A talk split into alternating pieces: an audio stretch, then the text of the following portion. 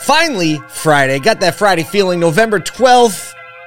We're getting ready. Kyle and I are packing our stuff, heading to Palm Beach. But for today, we're talking about best dealerships to work for and Phone Call Friday. Let's go.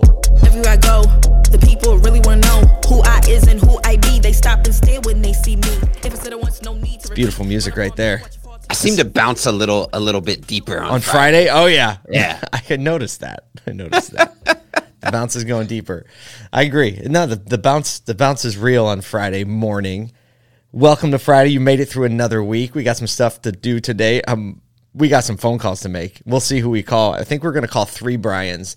You know, if people don't pick up, I think we'll start with Brian Pasch, and then who's next? Benstock, Ben Stock. and then we'll call Benstock, Kramer. and then Kramer. And if none of those pick up, we might have to bounce to somebody that's not named Brian because I'm kind of out. We're kind of out of Brian's, Out of which is surprising because we know a lot of Brian's. we do know a lot of Brian's. We knew not a lot of Brian's. Hey, the uh, I was reading through automotive news, and um, you know it's actually not the most current edition, but we didn't get to talk about best dealerships to work for. Automotive News every year publishes the top 100 best dealers to work for, the best dealerships to work for. I need to figure out a little bit more of how they figure this out because out of, you know, the 18,000 whatever plus or minus dealers out there, it is kind of hard to think that 35% of the top 100 are Penske stores. it is. It's quite wild. Yeah. So we got 35 Penske stores, 10 Lithia stores. Um, kind of, I think they're the top two placeholders, but between the two of those, it's almost half. So the top 100, those two groups represent half of the best dealerships to work for in the country? I don't think so. Yeah. And they less they represent less than one percent of the total overall dealers. Yeah. Yeah. So either either all the mom and pop shops are that bad, or there's just like an access to information or Yeah, like they're know. really good at distributing the survey or Right. they're they're getting a little attention. You know, okay, let's not taking away from these because I read through I read through a lot of the profiles. Like these seem like fantastic stores to work for. Audi of Turnersville, crushing it. I love it that they're in Turnersville because I know right where it is. Because you know, South Philly, Turnersville are not far apart. Um, You, you know what I think would be an interesting survey uh, or, or, or like match of survey because we talk about this like whole culture equals perception, vice versa, Yeah. uh, type thing in automotive is matching those top, you know, those top dealerships to work for with how the community perceives them. Oh yeah, You know, do uh, is it the best place to do business in that city? It, it you know is the volume equal to the perception of the employees? Is you know the the like like the reviews and the storytelling and if you walked up to someone on the street and asked about that store what's their perception you know that that would be a really interesting oh, study i think and probably more interesting than just is it good to work for because some of that can be skewed there can be employment pressure but a hard when you one. match it up Yeah. to I don't know how you'd execute that, but I, I definitely there's got to be. I think there would be a significant trend line that would show the better places to work for have better customer service. I mean, right? That's kind of a no brainer. Yeah. There's probably some anomalies there because who knows? But either way, if you made it on the list, congratulations. yeah Right? Like I, and the list. If you haven't read it, go and check it out. It's uh, I think the October 25th issue.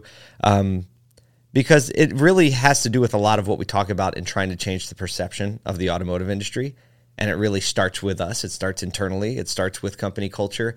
And uh, if you read the the best list today and some of the surrounding articles around it, and then went back like even five years and looked again, the things that we're talking about now when it comes to company culture and employee benefits and work life balance are a lot different than they were five years ago. They're probably night and day of what they were 10 years ago.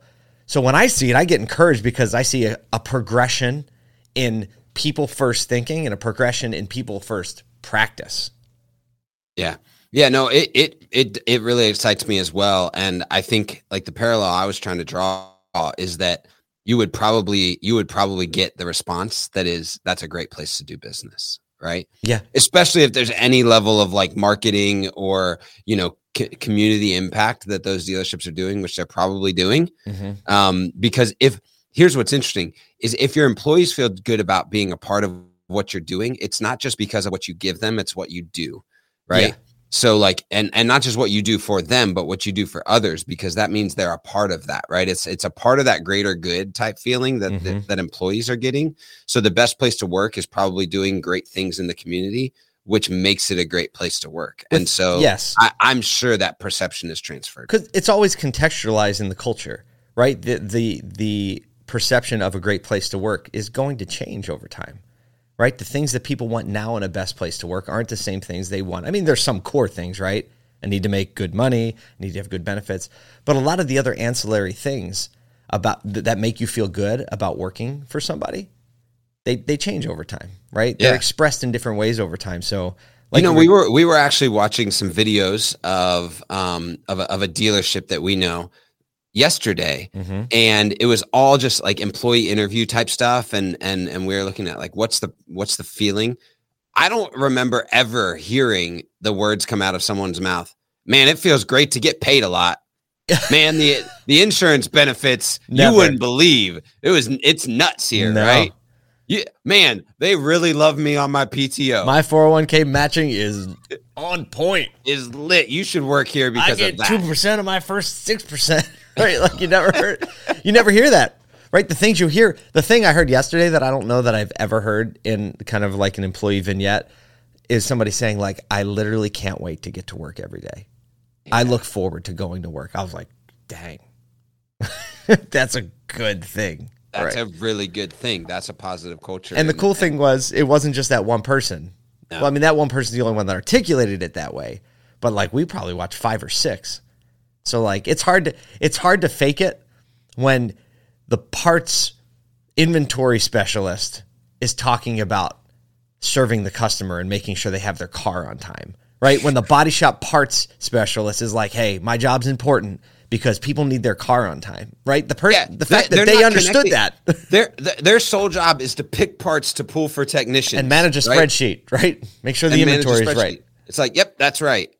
But yet they they were able to connect the dots from my role to the customer's, you know, like experience, and that that type of employee culture is is really what drives a perception in in a community for sure. It's like So- connected. You know, when when you're looking at you're looking at business transactions or things that don't work well, I'm always like follow the dollar, right? That's where you're going to find the motivation. Yep. But in in culture setting, it's a little different. And in, when you're building a great culture, it's like, well, follow follow the customer, like follow it to the end where it actually touches a human, right? So that person who's picking the parts, right? She's handling the parts. So she never really gets to interact with the end user, right? With the customer. But if you follow that train of thought, which obviously the organization did a really good job explaining and purveying through the culture, like she understood it. I'm not just picking, you know, this, you know, these plastic fasteners out that are going to hold the bumper you cover in place. She's like, no, there's somebody on the other end of this that needs to get their kids to soccer practice or needs to go to work. And if their car's not on time, then they can't. Right? I loved it.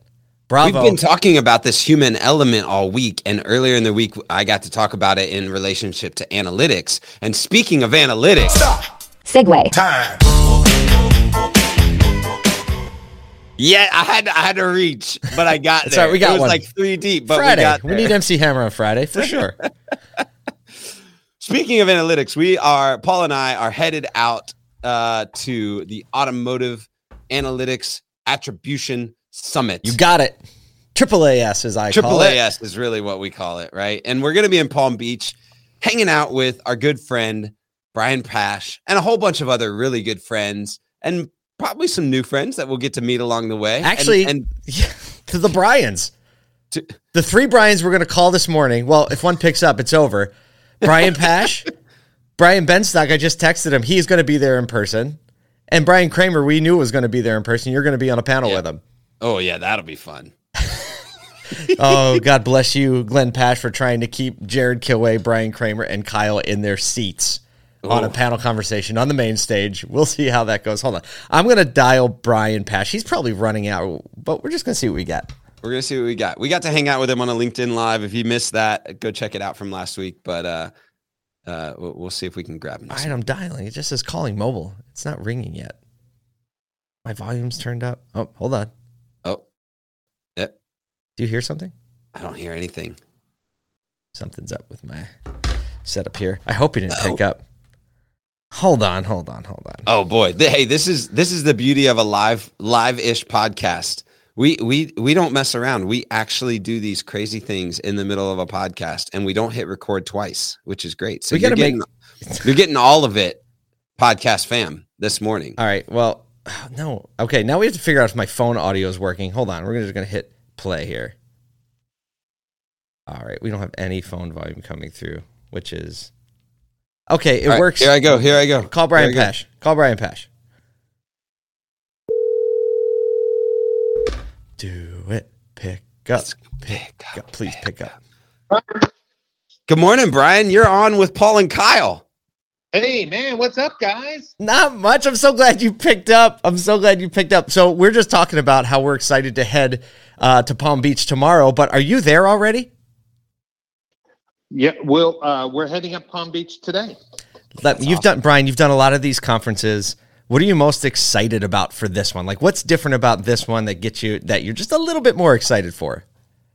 Well, um, I think we had some breakthrough research and ideas. You know, we've been talking about industry transformation, but we got some amazing people coming to share details, and that's important. You know, because sometimes when you're early in the curve on something, you know, people talk about, hey, the future could be like this, or we should be doing this or that. It's amazing when people come and show, okay, this is what we're doing.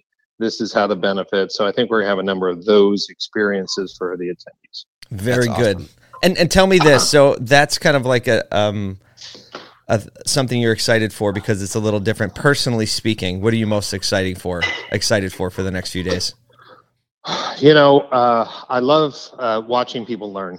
And, you know, it is a labor of love to put on a conference, as you know. Oh yeah. It is not easy. It's a little bit like herding cats, but when you start to see the light bulbs going off for people and uh, you have the opportunity to see connections made. I mean, at some of our conferences, deals have been made. You know, the whole dealer inspire cars.com buy was done at DMSC. You no know? Uh, way. Wow. yeah, Alex, Alex and Joe met up and they spent some time. So there's been a number of these things. So networking, obviously learning, and then it's just good to see people face to face. You know, we've been zoomed to death. Yeah.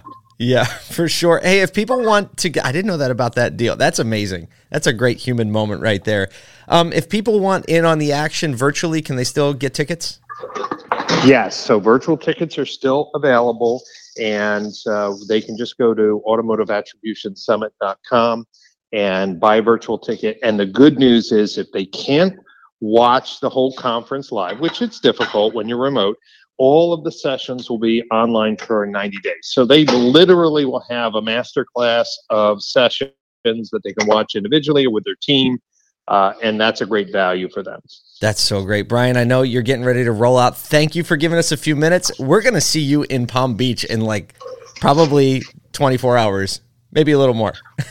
Get ready, get ready. I'm bringing some wine up too, and uh, so we'll have to have a toast with some great wines. Oh, that sounds Okay. amazing. Travel safe. We'll see you in just a bit. All right, take care, guys. Thanks, Brian. Bye. Bye. We got the, We got him. We got We the did it. Brian phone call Friday success. We did it. He might have been doing dishes. That's, no, it's not like he was like making coffee. perfect. Like, let's load the dishwasher before I leave for the conference. I love it. I love it, and I love that he picked up too. That's Uh, You know what? You know what I love? There's two things that I caught out of that. One, the the you know the the fact that the cars.com, you know, whether it started there, ended there, cars.com purchase acquisition of Dealer Inspire. Um, that's a big deal, you know. So if Oh, you're yeah. a vendor, you know, you're thinking about not just the dealers, but you're thinking about the other vendors. Oh in the room. yeah, where's there the are new connections, APIs to be had, For you know, purchases. But then, you know, from a dealer perspective, you know, what other dealers can you connect with? What other vendors can you connect with that you might not have had the opportunity to because maybe you missed the email or you missed the the LinkedIn message or whatever. And now because you have that human touch, it's there. Yeah. Um, but the other piece, and and I, you know, the the question that you asked him, I was kind of, I was like, what is he going to answer here about that personal thing? yeah, and to hear that passion come out just really quickly of like a, a major reason why he puts on these events and and presses into you know traveling around the country to do teaching it's it wasn't like I just love teaching. It was Yeah. I love seeing people learn and have that transformation, that aha moment. Yep. You know, it's funny because you know another Brian that we could probably still call. Uh, maybe not. We're we're probably running out of We time. got 15 Brian minutes Cra- right now. We got yeah, Brian Kramer explained to me this this moment when he was, I think, at DMSC a few years ago, and listening to you, Yeah. uh, right. and and that like sparked something in him yes. that now he gets to talk about That's as far as like being a practitioner, a practitioner. man, I didn't put that together. So so like what Brian Pasch did gave Brian Kramer the ability to Mm. listen in a new and unique way to what Paul was saying, then read his book, then become the practitioner that we're all going, look what can be done. And that was only a few years and then ago. coming back to DMSC to deliver that fully developed thought to Wow. everyone else so that they can be better. Man, let's go. Let's it's go. Friday. It's Oh, Friday. man. If you are not headed out to AAAS, make sure grab that virtual ticket because you never know what session, what learning that you might grab out of it. Uh, but if you are headed out there, make sure and catch us. Grab Paul or myself. Yes, we look the hi. same all the time. Kyle might look a little bit different. I might. I don't know. We we'll be rocking the hats and the beards. You know what we look like. But until then, we hope you have an amazing weekend and we hope you feel a little bit better about your day. Now get out there, serve some people, and let's make them proud. Everywhere I go, the people really want to know who I is and who I be. They stop and stare when they see me. If once, no need to repeat. Run up on me, watch you fall to your knees.